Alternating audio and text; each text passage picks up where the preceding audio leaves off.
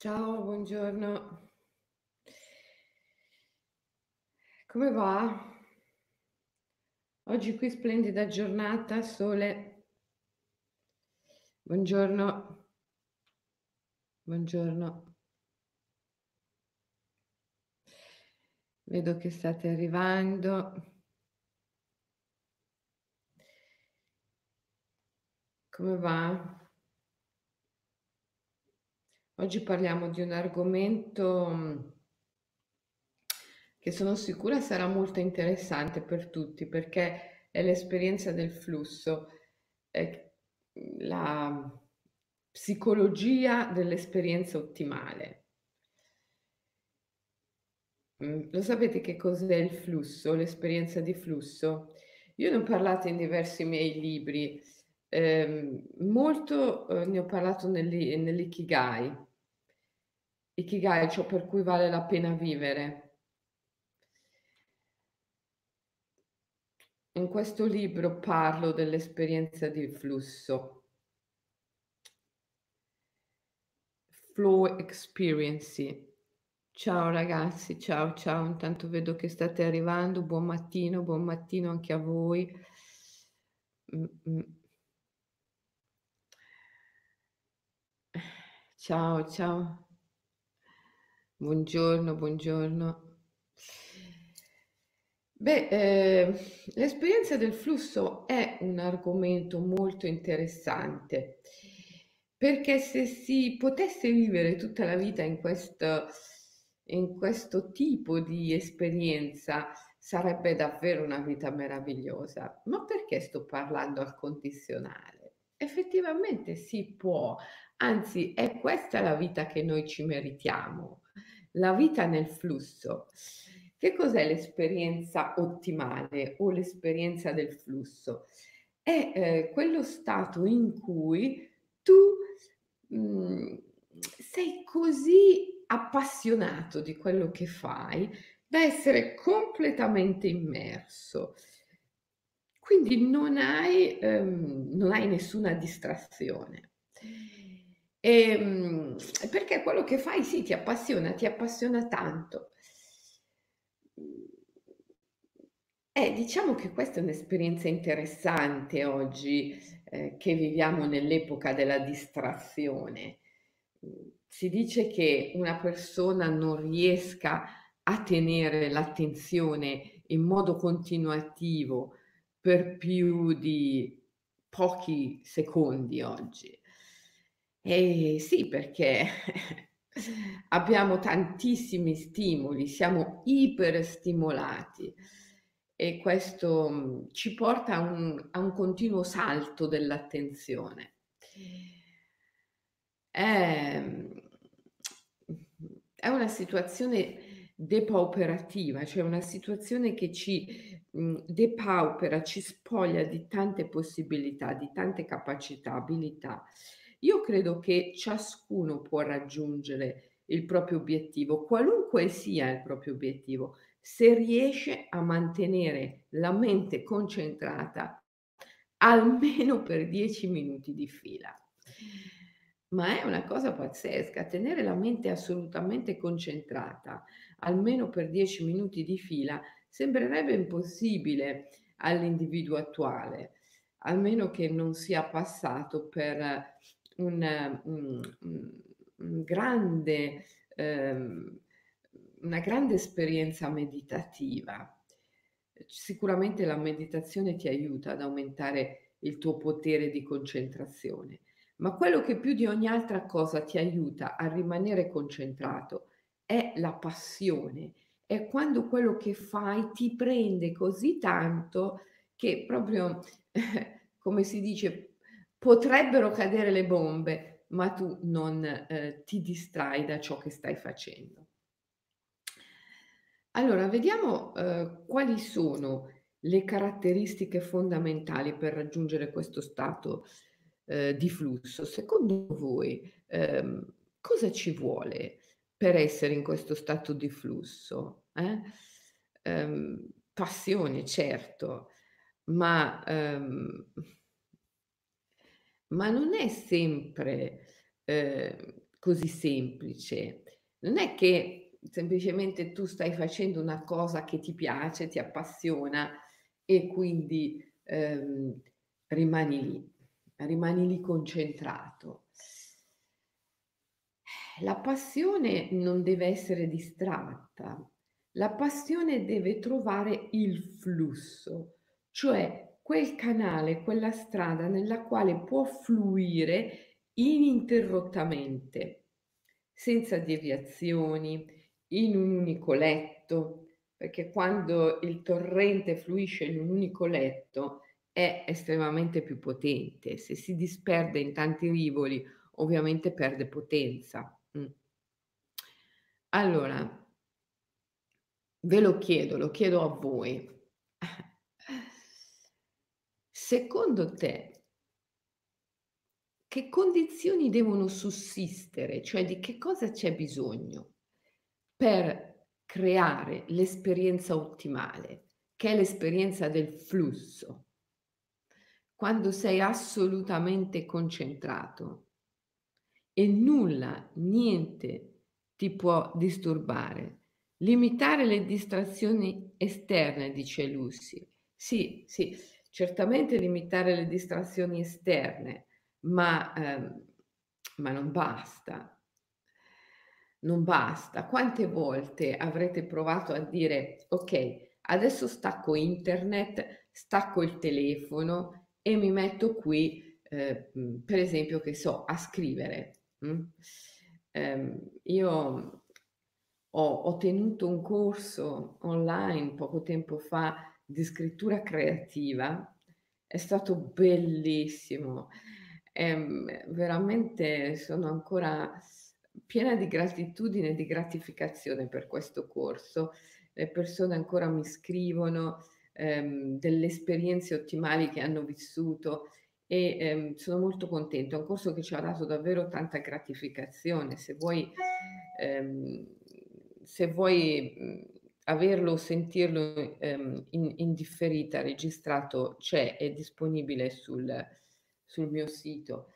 E, ehm, e, appunto si diceva per concentrarsi nello scrivere ehm, bisogna togliere tutte le distrazioni, quindi spegnere internet, il telefono, chiudere la porta, avvisare tutti, nessuno mi disturbi.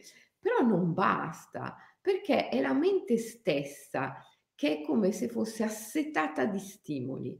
Dopo un po' inizia a tormentarti e, ehm, e ti richiede proprio come un'assetata, come un'affamata accendi internet, controlla la posta, vai a vedere Facebook, ehm, accendi il telefono, forse ti deve chiamare lui, lei. Ehm, la mente ha sete, ha sete di stimoli. E quindi anche se tu decidi di stare in assenza di stimoli, la mente poi te li chiede. È come se fosse drogata. Gli stimoli finiscono per essere una droga e quindi eh, togliere gli stimoli non è così facile. È come seguire una dieta. Sì, sì, tanti buoni propositi, ma poi eh, se sei abituato a mangiare zuccheri, per esempio, non è così facile toglierli, perché l'organismo diventa dipendente dallo zucchero e quindi te lo richiede. E, ehm, gli stimoli sono la stessa cosa per la mente, sono una droga, e la mente te li richiede. Per cui non è così facile dire entro nell'esperienza di flusso solo perché tolgo gli, gli, tolgo gli stimoli. Allora come fai? Devi entrare in un'esperienza di innamoramento. Chi ha delle dipendenze, ehm, chi ha un rapporto, chi ha avuto, chi ha, chi ha sperimentato, chissà cosa vuol dire avere un rapporto eh, bulimico con il cibo, sa benissimo che quando ci si innamora, mh, mm, questo si risolve. Mh, mm, disturbi alimentari come la bulimia, ehm, dipendenze, mm, si risolvono attraverso l'innamoramento. Quando uno si innamora è in una condizione di grazia. È come se la mente fosse così tanto appagata dalla condizione dell'innamoramento da non avere bisogno eh, di stimoli altri. O meglio, l'innamoramento ti porta a superare il piano meramente mentale, ti porta in uno stato ampliato di coscienza, in uno stato d'estasi. Ecco cosa ci vuole per superare questo bisogno che ha la mente di ricevere sempre, continuamente nuovi stimoli e quindi di distrarti continuamente. Bisogna oltrepassare la mente stessa, bisogna ampliare lo stato della coscienza, entrare in uno stato d'estasi. Entrare nello stato d'estasi comporta superare delle barriere. Queste barriere sono tutte barriere generate dalla paura, dalle insicurezze. E a loro volta paura e insicurezze sono nutrite da sensi di colpa, più o meno inconsci. Quindi diciamo che per entrare nell'esperienza del flusso,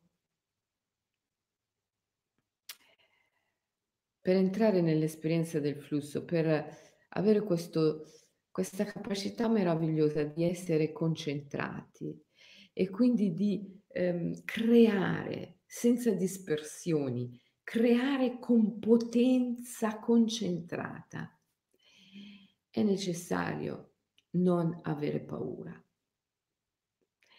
E per non avere paura bisogna non nutrire sensi di colpa. Questo ti dà la potenza del flusso. E l'uomo, l'uomo, l'uomo si sente in colpa, per forza perché ha tradito l'equilibrio primevo, ha rotto l'ordine universale e questo va ristabilito. Ve la ricordate la storia di Minosse? Io la racconto spesso. Minosse è il re di Creta che vuole il potere. E allora si rivolge a Poseidone per chiedergli un segno del fatto che può avere il potere. E Poseidone gli dice: Ma guarda, io te lo posso far provare il potere, però non è una cosa che tu ti puoi tenere lo provi e poi me lo restituisci attraverso un sacrificio rituale. Minosse dice ok, va bene, uomo e natura, uomo e divino fanno un patto. Ma quando Minosse riceve da Poseidone il simbolo del potere, che è un toro bianco, possente, meraviglioso, rifiuta di restituirlo a Poseidone e ne fa un bue delle proprie mandrie. Ecco, su questo atto di tradimento del patto con la natura, con il divino. E su questo tentativo di addomesticamento della selvatichezza si fonda la civiltà. Ecco, capite che questo rompe un equilibrio rompe un equilibrio e fin tanto che il toro bianco non viene restituito, fin tanto che l'ordine non viene ristabilito, l'uomo si sente tremendamente in colpa. È una colpa alla quale siamo talmente abituati, gli individui sono così abituati che non la sentono più, no? è, come, è come un odore in una stanza, una volta che ti ci abitui non lo senti più, non sai più nemmeno di averlo. Il problema è che questo senso di colpa ti crea poi tutta un'infinità di limitazioni perché ti porta a mettere in atto comportamenti espiatori, espiatori. Ti separa dalla tua stessa potenza. La potenza è sempre la potenza del flusso, la potenza del flusso. Io mi ricordo Michael, Michael Williams, il mio maestro di, eh, di yoga sciamanico, l'uomo che mi ha iniziata al legnaggio dello yoga sciamanico, mi diceva sempre lo yoga è attenzione, lo yoga è attenzione. Tanti lo sostengono. Lo yoga è attenzione. Per essere attenti, per essere concentrati, per essere nell'esperienza del flusso, è necessario non avere sensi di colpa, perché i sensi di colpa ehm, generano ehm, sempre comportamenti espiatori, ti separano dalla tua potenza. Quando senti la potenza del flusso, scatta il senso di colpa, l'inadeguatezza e in automatico ti separi dall'esperienza di flusso, ti separi dalla tua stessa potenza. Fai caso di un artista che stia dipingendo o che stia scrivendo. A un certo punto scatta la passione, scatta l'innamoramento, ti innamori delle tue stesse idee, ti innamori delle tue stesse visioni.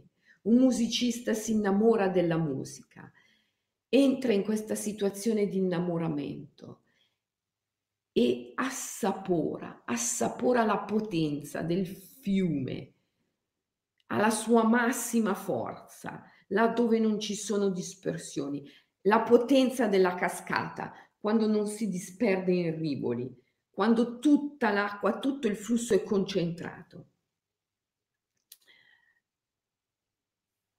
In natura questo c'è, esiste e non ha, non ha limiti. Nell'essere umano scatta il senso di colpa. L'essere umano come entra in contatto con la potenza del flusso ha paura, si sente in colpa e si auto-boicotta. Le distrazioni ai quali siamo soggetti sono un auto-boicottaggio continuo, ma scusa, ma fatti la domanda semplice, semplicissima, se la farebbe anche un bambino, no? Eh, perché le distrazioni, tutte le fonti di distrazione hanno una capacità di presa così forte su di te. Se tu eh, provi a riprendere un bambino perché si distrae eh, con internet, con Facebook, con i videogiochi, con questo, con quell'altro, perché la sua mente saltella di qui e di là continuamente, lui ti risponde, eh, ma queste cose mi chiamano così forte non è, cioè, non è, non è che io lo voglio, succede, succede. Perché tutte queste cose hanno una presa così forte sulla psiche umana? Perché tutto ciò che distrae l'individuo ha una presa così forte su di lui? Perché lo zucchero, che indubbiamente è un veleno? Perché lo zucchero che è un veleno? Perché i veleni hanno una capacità di prendere possesso dell'individuo così forte e di rapirlo, di distrarlo, di portarlo via, di portarlo con sé. Perché? Perché l'individuo ha bisogno di fuggire l'esperienza del flusso, ha bisogno di fuggire la sua esperienza ottimale, perché nell'esperienza del flusso l'individuo assapora tutta la propria potenza, la potenza del proprio fiume, la potenza della propria energia. E quando l'individuo assapora la propria potenza, si autoboicotta, mette in atto comportamenti espiatori, inconsci, automatici. Perché? Perché si sente in colpa, perché deve spiare, perché non può essere al massimo della propria potenza. Sentire il proprio potere è ricordare il tradimento. Assaporare il proprio potere è un tutt'uno con il riattivare i sensi di colpa primevi e quindi automaticamente fa scattare comportamenti espiatori. Bisogna liberarsi dal senso di colpa. Bisogna liberarsi dalla paura che consegue al senso di colpa. Chi si sente in colpa vive nella paura, che è la paura della punizione. E questa paura fa sì che lui stesso metta in atto comportamenti espiatori. Perché è tutto un gioco interno, capite? È tutto un, un, un gioco interno all'individuo.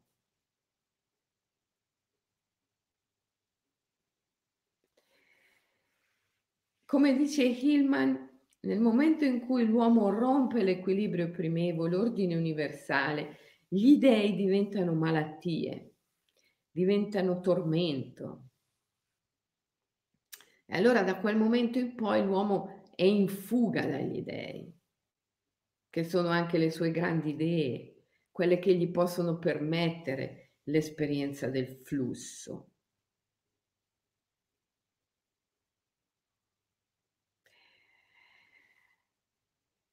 La sai la storia del Green Man, dell'Adamo verde, come si chiama? È raffigurato nella Roslin Chapel eh, e anche in tante cattedrali medievali. L'ho visto per esempio recentemente nel, nella cattedrale di Modena. È una grande faccia rotonda con la bocca aperta da cui escono delle erbe. Nel, ehm, in un Vangelo apocrifo, il Vangelo di Giuda, si racconta che Adamo, in punto di morte, volesse il perdono di Dio e allora ha chiesto a suo figlio di andare da Dio a chiedere il perdono per lui. E il figlio di Adamo è corso da Dio e gli ha detto, senti mio padre vuole il tuo perdono, sta morendo. E, ed io ho detto il perdono, ma perdono di che? Cioè, non, non, c'è mai stata nessuna colpa, capisci che è tutta una cosa interna nell'uomo, eh, il senso di colpa, il bisogno di perdono, è tutta una cosa interna nell'uomo. Ed io ho detto, ma certo, certo, io... Ehm, eh, redimo tuo padre, redimere vuol dire la colpa non è mai esistita. Porta, porta questi semi a tuo padre come simbolo della redenzione. E allora Adamo corre da suo padre, cioè il figlio d'Adamo corre da suo padre, ma lo trova ormai morto. E quindi mette questi semi nella sua bocca. Da allora dalla bocca di Adamo spuntano queste erbe è tutta una cosa interna alla psiche, no? la psiche ha tradito l'equilibrio primevo, l'ordine universale, perché vuole il potere, vuole il controllo, lo esercita attraverso la mente, la mente che esercita il controllo, il potere, attraverso il processo dell'analisi, tenta di esercitare un controllo sugli eventi attraverso il processo dell'analisi. Facendo ciò si sente tremendamente in colpa perché manca di fede, rompe l'equilibrio primevo, non si affida, tenta di esercitare un potere attraverso l'analisi. E questo sentirsi in colpa poi fa scattare meccanismi di autoespiazione che separano la mente dalla potenza del flusso.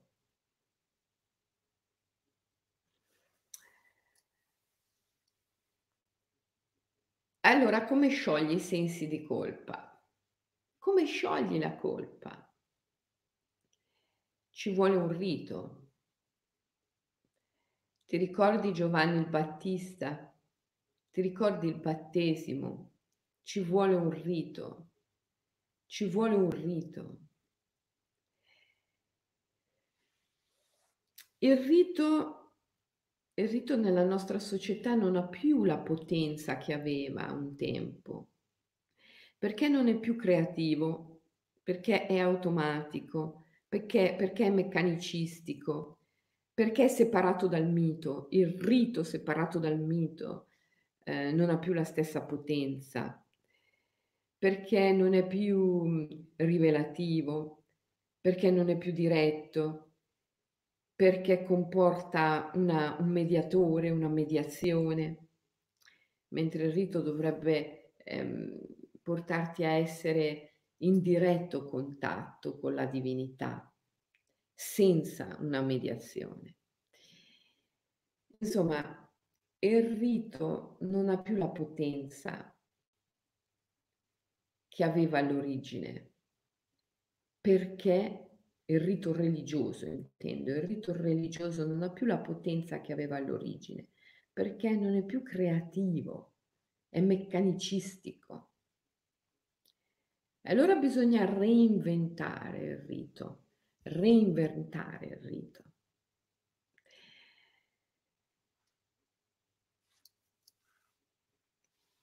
bisogna, come dire, mh, mh, ritrovarne la potenza, farlo rinascere, ridare potenza al rito. La purificazione dal senso di colpa comporta un rito e comporta l'elemento acqua.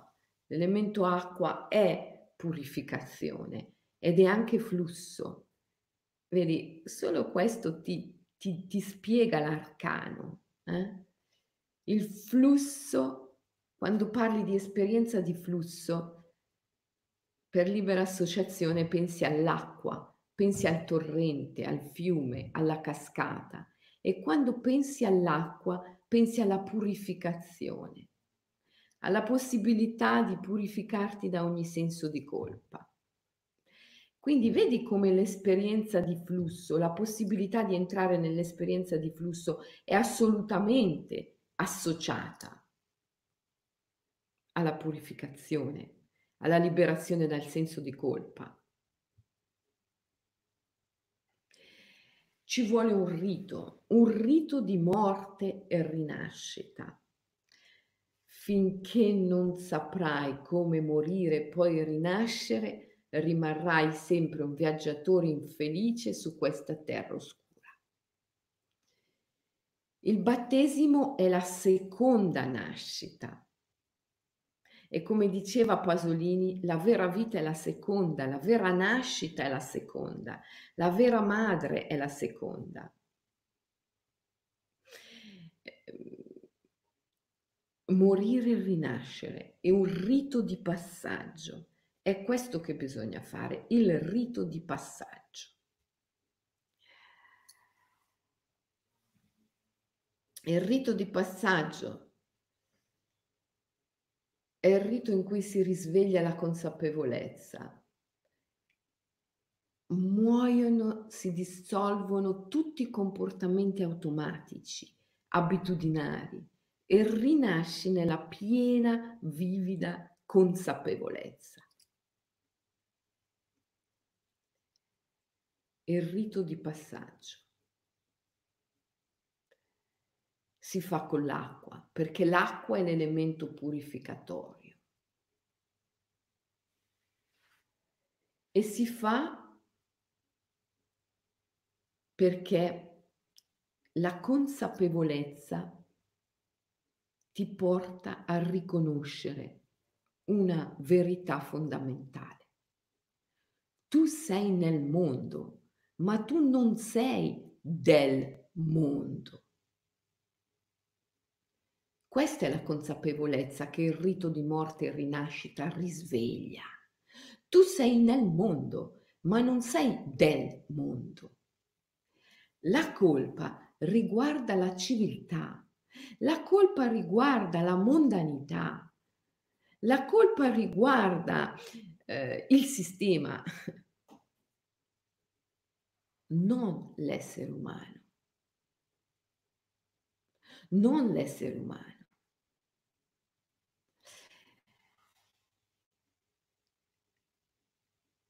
La civiltà, come diceva Ungaretti, è un atto di prepotenza nei confronti della natura. La civiltà è l'atto contro natura con il quale Minosse si impossessa del potere del toro bianco e vuole farne un bue delle proprie mandrie e rifiuta di restituirlo a Poseidone. Questo atto di prepotenza nei confronti del divino naturale, della natura divina. Questo atto di prepotenza, di violenza nei confronti dell'esistenza porta in essere, è ciò su cui si fonda, è ciò su cui si fonda la civiltà.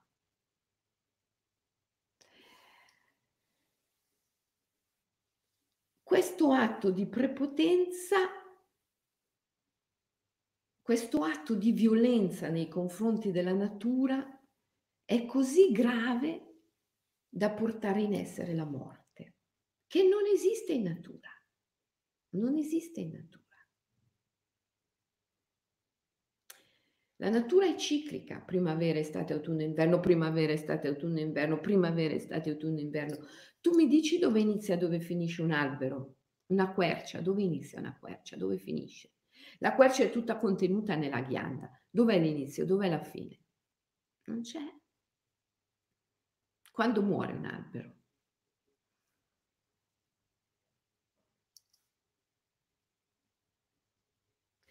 Eh, la morte è un evento prettamente dell'individuo umano. La civiltà separa il visibile dall'invisibile separa l'individuo dal suo daimon. Ve lo ricordate quel bellissimo libro La bussola d'oro, eh?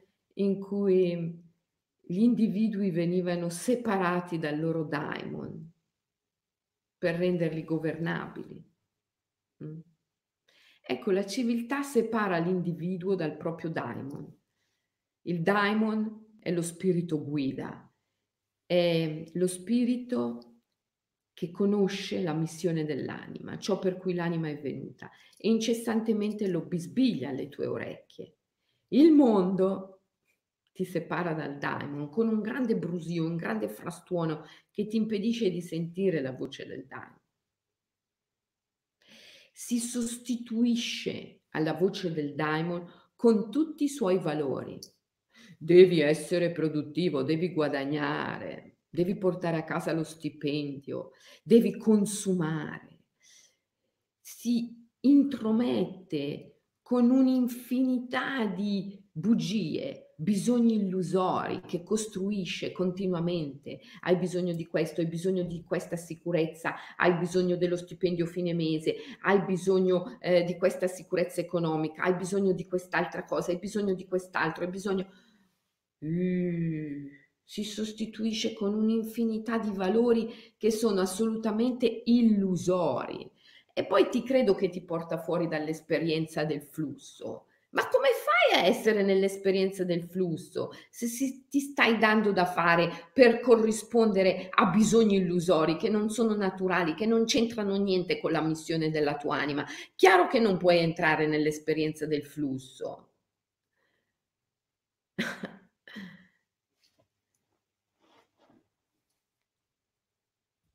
Ma quando la mente ti separa dal tuo daimon, porta in essere la morte, accidenti, perché ti separa dall'invisibile, ti separa dall'anima. E l'anima è immortale, e se tu sei separato dall'anima sei mortale. Quando la mente ti separa dal daimon, dal tuo spirito guida, ti separa dall'invisibile, ti separa dalla capacità di vedere l'aspetto invisibile di ogni cosa, di ogni evento, ti separa dall'aspetto invisibile della vita. La morte non è l'opposto della vita, la morte è l'aspetto invisibile della vita. Se tu hai aperto gli occhi che guardano dentro, oltre a quelli che guardano fuori. Sei capace di essere consapevole nel visibile e nell'invisibile, di vedere visibile, invisibile, visibile, invisibile. Quindi il ciclo della consapevolezza, vita, morte, vita, morte, è ininterrotto, ininterrotto. Sei nell'età dell'oro, che è uno stato di coscienza e che Esiodo descriveva in questo modo, nell'età dell'oro gli individui vivono vite lunghissime, non conoscono la malattia, la vecchiaia il dolore e al termine di queste vite lunghissime non muoiono, ma si addormentano, diventando daimones, spiriti guida dei viventi. Ecco cos'è il ciclo ininterrotto, vita, morte, vita, morte della consapevolezza. La civiltà spezza questo ciclo chiudendo gli occhi che guardano dentro, chiudendo la possibilità di vedere l'invisibile e sostituendosi con tutti i propri valori. Allora, quando ti senti in colpa, quando pensi alla colpa, tu devi sempre pensare in questo modo. La colpa è conseguente al fatto che io appartengo al mondo. Se mi libero da ciò, se divento consapevole che io sono nel mondo, ma non sono del mondo, allora mi libero del senso della colpa. Scusa, ma pensa a Edipo.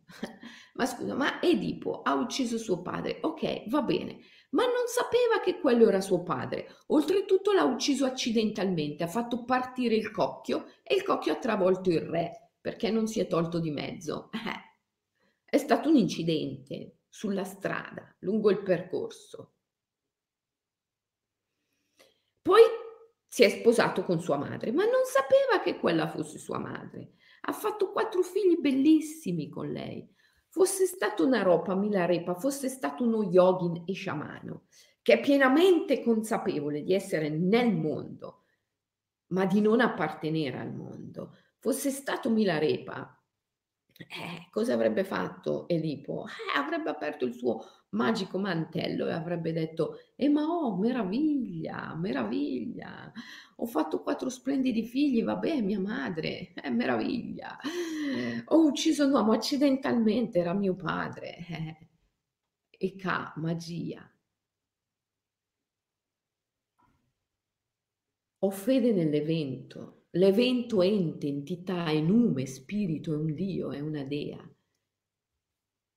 compi un surrender, una resa all'evento.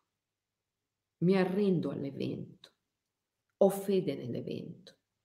E quindi perché nutrire sensi di colpa? Perché sentirsi in colpa? Ma Edipo si sente in colpa, tremendamente in colpa, al punto che si acceca e si esilia. Ecco il comportamento espiatorio, Ecco l'autosabotaggio. Ecco quando le cose del mondo hanno una presa così forte su di te e continuamente ti distrai, ti distrai. Ecco quando scappi dall'esperienza del flusso. Ragazzi, scusate, ma l'esperienza del flusso, al di là di quello che ne dicono gli psicologi della psicologia dell'esperienza ottimale, ma l'esperienza di, del flusso non va creata, non va costruita, è l'esperienza naturale della vita, dell'esistere. Se un uomo vive secondo natura, è nel flusso, è nell'esperienza ottimale, costantemente. L'esperienza del flusso non va costruita. L'esperienza del flusso va sostenuta, devi esserne all'altezza. Ce l'hai già, è già dentro di te, è è un tuo potere naturale per diritto di nascita. Devi esserne all'altezza. E per esserne all'altezza devi sciogliere il senso della colpa. Per sciogliere il senso della colpa devi risvegliare questa potente, potentissima comprensione, insight, rivelazione. Io sono nel mondo, ma non sono del mondo. Sono nel mondo, ma non sono del mondo. E con questo insight, con questa rivelazione, piano piano, piano piano, sciogliere tutti i falsi valori, che sono i falsi dei, i falsi dei, i falsi miti, i miti sociali, che sono pericolosissimi. Sciogliere i miti sociali.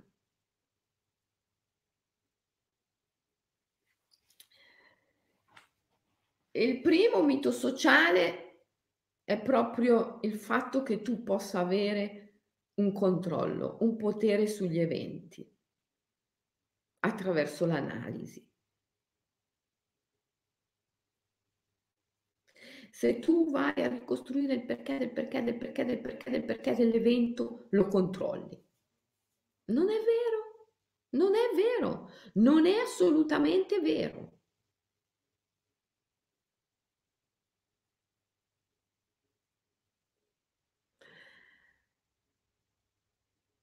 Se fosse vero, non esisterebbero le malattie, la scienza le avrebbe sconfitte tutte. E invece ce ne sono sempre di più. Se bastasse sezionare un cadavere, se bastasse compiere un processo di analisi per trovare la radice della malattia, l'avremmo sconfitta. E invece ce n'è sempre di più, sempre di più.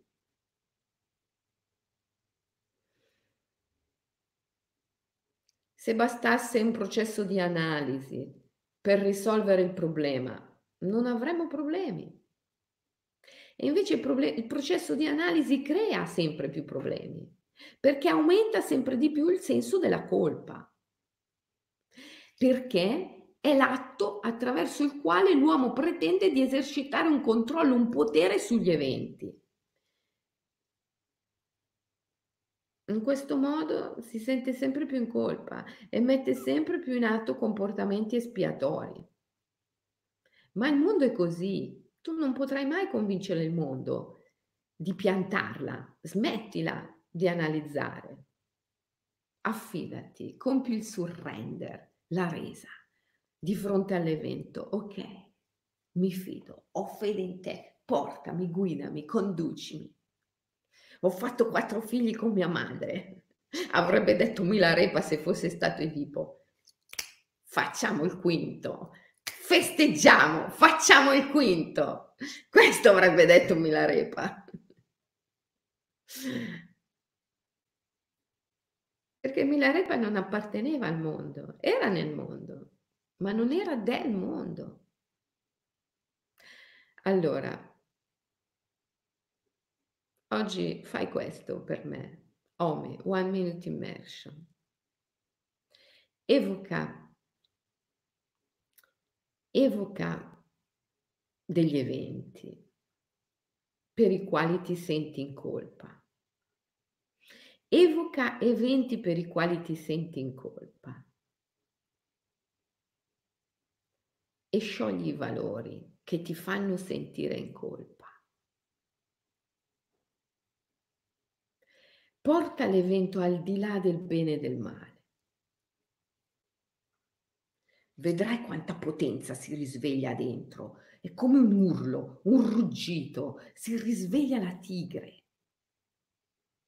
All'inizio hai un po' paura perché dici, oddio, che cosa sto facendo?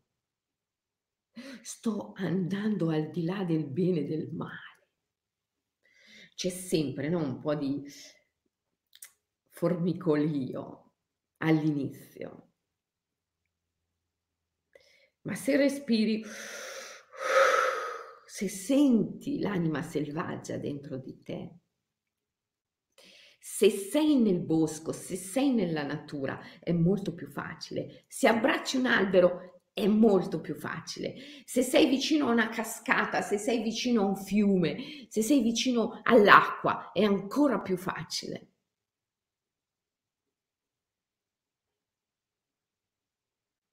Evoca l'evento per il quale ti senti in colpa e prova a sciogliere i valori che ti fanno sentire in colpa. È un po' un terremoto, all'inizio tutto trema, è il mondo che trema, è il mondo che trema. Ma tu respira. Quando il mondo crolla, Nessuno si fa male, solo tu ti liberi.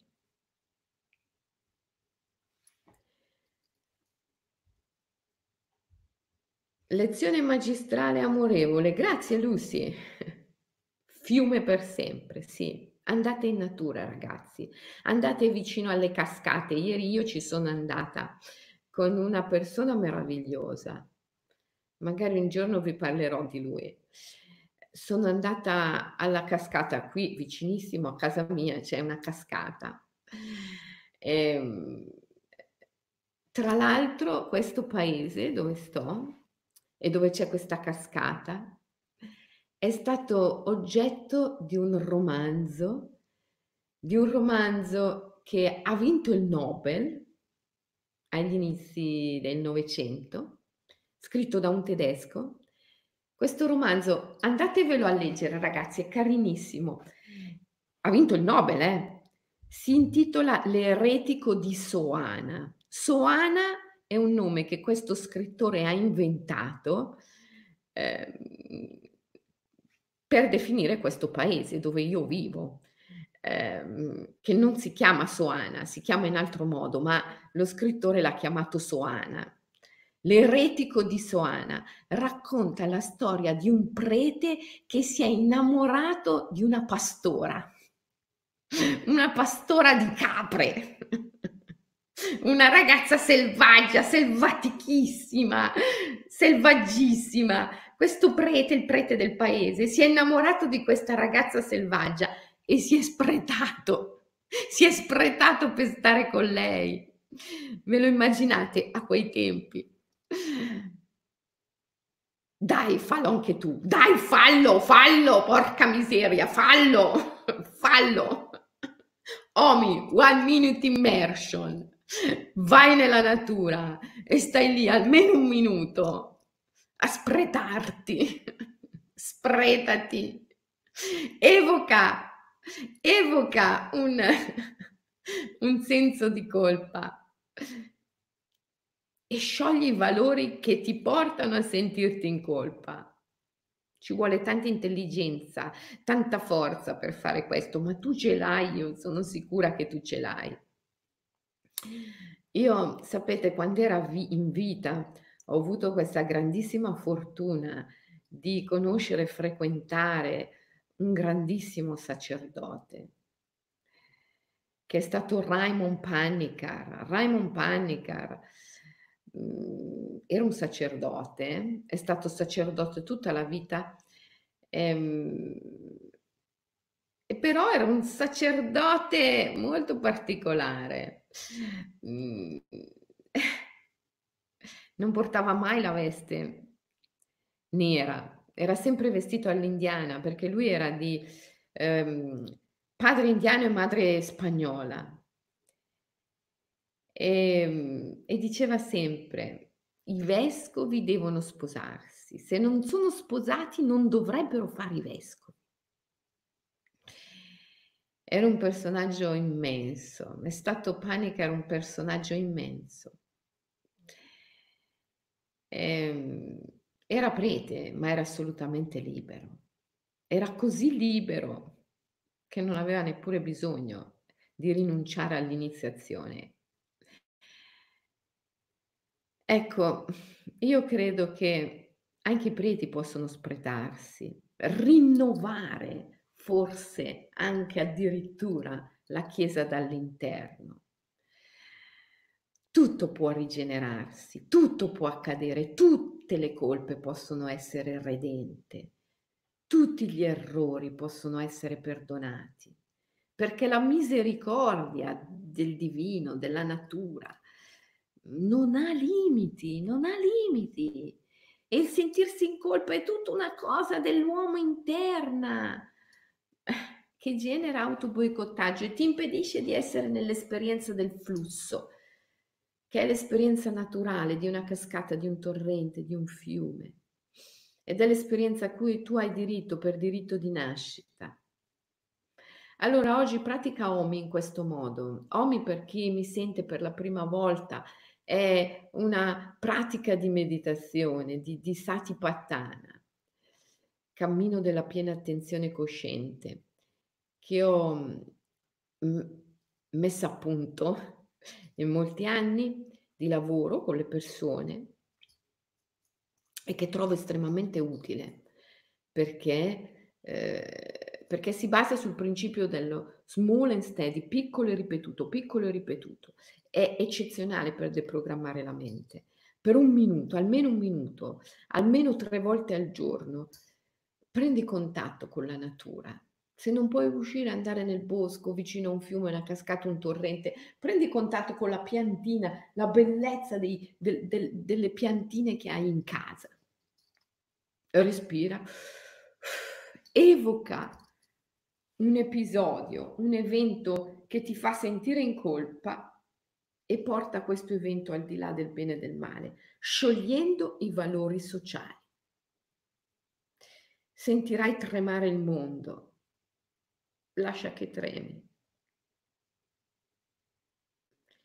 È come quando parte un razzo, tutto trema intorno e poi fum, il razzo si stacca, esce dall'atmosfera e poi è pace assoluta devi fare la stessa cosa. Sciogli i valori del mondo, il mondo tremerà tutto intorno a te, ma la tua potenza, l'esperienza del flusso ti proietterà fuori dall'atmosfera, fuori da questa forza gravitazionale di attrazione del mondo. E quando sarai libero sentirai una grande pace, una grande pace. Se fai questo, giorno dopo giorno ti renderai sempre più capace di vivere nell'esperienza del flusso. E poi magari se qualche volta vieni a fare un rituale eh, in un ritiro di quelli che facciamo in mezzo alla natura, nei boschi, nelle foreste, eh? facciamo il rito di passaggio insieme. Ok? Allora ti lascio la tua meravigliosa giornata alla tua potenza del flusso, alla tua esperienza ottimale. Ti abbraccio e ci vediamo domani mattina. Ciao, a domani.